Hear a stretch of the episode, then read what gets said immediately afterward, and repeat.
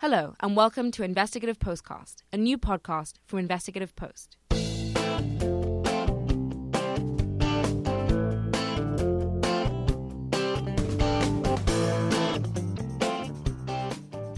I'm Charlotte Keith, one of the reporters here at Investigative Post, and today I'm talking to my colleague, environmental reporter Dan Telvock, about his work covering lead poisoning in Western New York. Dan's been covering lead in houses and drinking water for more than two years now, winning awards and spurring government action along the way. So, Dan, you've been on this story for a while now, and for anyone who might not be familiar with all of the details, could you just recap some of the key points of what you've found out?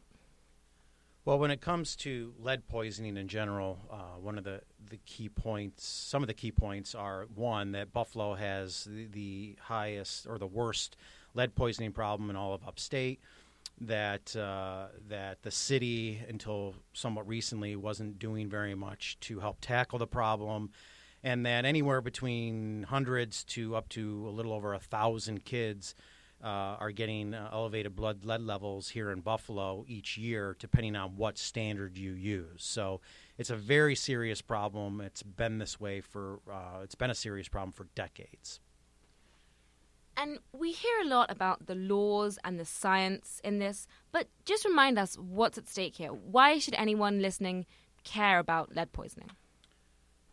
They should care because it mostly impacts young children. And if you care about children, then you should care about this topic. And what I just stated earlier is that, you know, the number of children here in Buffalo alone that are getting high levels of lead in their blood each year um, is a problem because that could likely impact their uh, IQ. Uh, it's irreversible harm. Uh, so they the damage that is done by lead poisoning you cannot correct. You cannot heal from it. Uh, once you're poisoned, you're poisoned. And so the idea here is that you know the Buffalo school system already spends roughly $100 million a year on special ed. We don't know how many of those students in special ed have been impacted by lead. So it's a very big problem. It has huge social costs and uh, huge medical costs, and it's, it's a big problem, and it remains a big problem here. So it's obviously a pretty dense and technical topic. Just be interested to hear what are some of the challenges that you've experienced in reporting on this stuff and, and learning about it? Uh, well, some of the challenges are the data. Uh, the, the, the state and the county health departments, not all but most, um, you know, they don't collect the data in a way that uh, is is as accurate as it should be, and there and there's there's some loopholes in the, in the way that they report, um, and quite frankly, the state hasn't kept up with the times and how they report lead poisoning cases. So, long story short, I think some of the problems are with the actual data, and that there doesn't seem to be an urgency to get the most accurate uh, data that they can get. And that includes number of children who are tested for lead each year, number of children who actually get lead poisoning, make sure you're not double counting, uh, make sure you're not double counting tests. You know, and, and that that seems to be not of, of an urgency of state and local health officials at this time. Could you tell us a bit about why, you know, despite the seriousness of the problem, it's been allowed to go on for so long and, and why governments seem to have not necessarily made it a top priority to tackle? In a way, I think, at least in New York State, they they did take a, a good effort in trying to tackle this problem about a decade ago.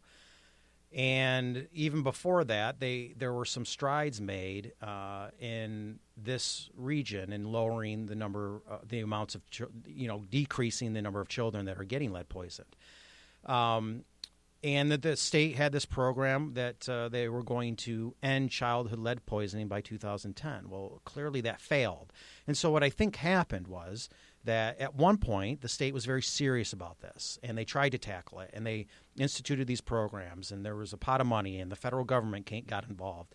And then um, it sort of be, you know became a forgotten issue and and that it, it you know they the um, the the prevalence of it dropped. I mean in here in erie county the numbers dropped 40 50 percent um, from over a decade ago but there's still a very serious problem here and it seems like that they thought that their work was done, but in fact they failed. They did not eliminate childhood lead poisoning in 2010, and in fact we still have a very serious problem here. So, it, uh, what I think needs to happen, and other experts have told me, is that you know everyone needs to get back to the table here and figure out new approaches, new ways of tackling this problem. There, everyone's so super focused on lead paint in homes in that they're they're sort of ignoring potential other sources uh, like soil and water that children are exposed to every day. And it's not getting the same amount of attention as lead in houses. And granted, lead is a, in houses, lead paint is still a very serious issue here, but that's not unique to Buffalo. And so I think, you know, experts have said to me that everyone should be getting back to the table here and coming up with a new approach because we've made strides, but we seem to have hit this wall. And what else can we do to to uh, really eliminate childhood lead poisoning? And uh, I don't I don't see that happening. You mentioned um, the lead in drinking water. This is something that's now coming out with um, schools doing tests and finding that some of the schools here have high lead levels. Why is that happening now?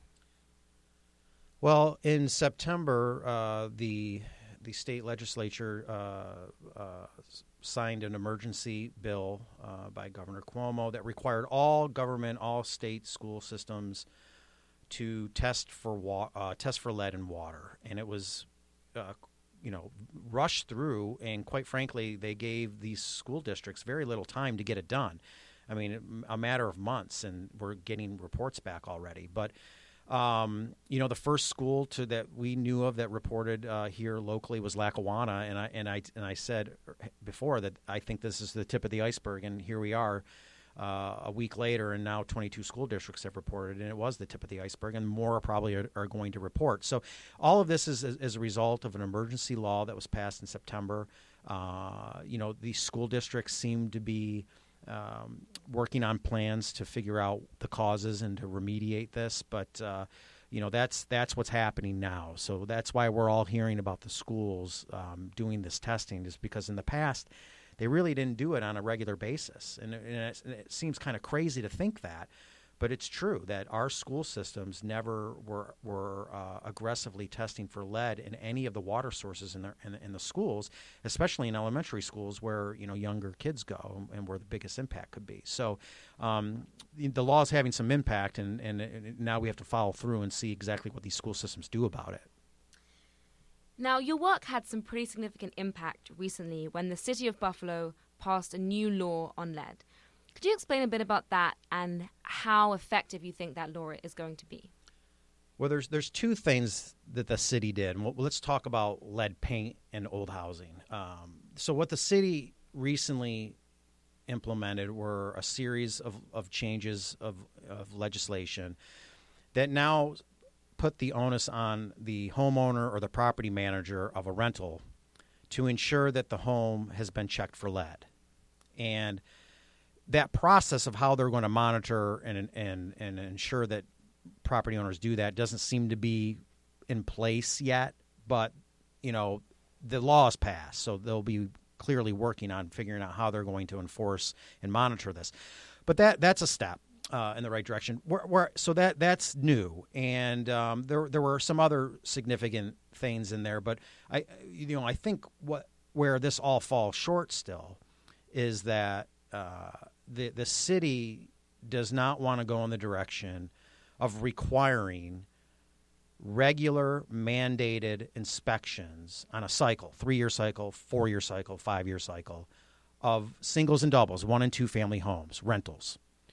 Uh, rochester does that uh, other areas of the country do that, but Buffalo, for some reason, does not want to do that. And I've heard them say that they don't have the resources to do such a program, but they've never specifically told anyone or to me how much it would cost, what kind of resources would they need to do it.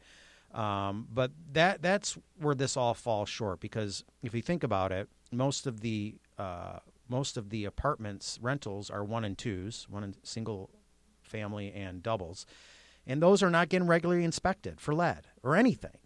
And so, uh, unless there's a complaint or unless there's already a lead poisoned child, or unless someone that lives in one of these places lets a health uh, official in to check for lead, they're not getting checked. And uh, this cycle of, of lead poisoning may continue just because of these one and twos that aren't getting the kind of attention that they need.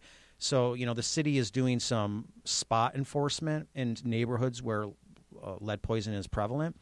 But, you know, we don't really know the results of that until we give it some time to for them to, to do this work and see if the numbers go down. But if the numbers don't go down, then you know, geez, I mean, they have to they have to go come back to the table. But at least the county and the city are finally starting to talk a lot about this, and that's that's good. That's good. They need to, but um, you know, we'll have to measure to see how much these new laws and, and rules succeed. Secondly, water the city did something pretty significant in that they the, EPA has a water standard of 15 parts per million for lead.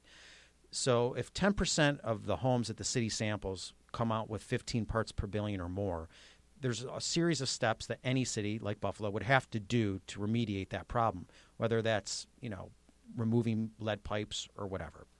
Well, the city uh, did a recent sampling. They they tested some 150 homes, 152 homes, and they did not find any that were above the 15 parts per billion. Nonetheless, they changed their own they they changed the standard to make it even more stringent than the EPA's federal 15 parts per billion, and it's now five parts per billion, which is basically what is the standard for drinking water in uh, for for drinking water in um, bottled water uh, as far as I know, that's one of the strongest standards in the country. You know, what does that mean? So, according to the mayor, if they find a household that has a lead level in the water of higher than five parts per billion, they're going to work with that homeowner to try to figure out ways to lower it. What what they're going to do, I don't know. They didn't express that very well, and and we'll find out. But nonetheless, it's a, it's a it's a it, is a big bold move by the city, and uh, if they follow it and enforce it and work with households, th- there certainly would be a huge benefit to anyone um, by doing that. So we'll have to see how how how aggressive they are with following that. But that that came as a surprise to me. That was Dan Telvock, our environmental reporter here at Investigative Post. You can hear more about Dan's work on lead at our event at the Theodore Roosevelt site in downtown Buffalo. Dan will recap his coverage and moderate a panel discussion among experts, including Dr. Marc Edwards, the Virginia Tech professor who helped expose the lead in drinking water crisis in Flint, Michigan. Tickets are available online at investigativepost.org. I hope you'll be able to join us. You can find all of Dan's stories on this and more on our website as well. Thank you for listening.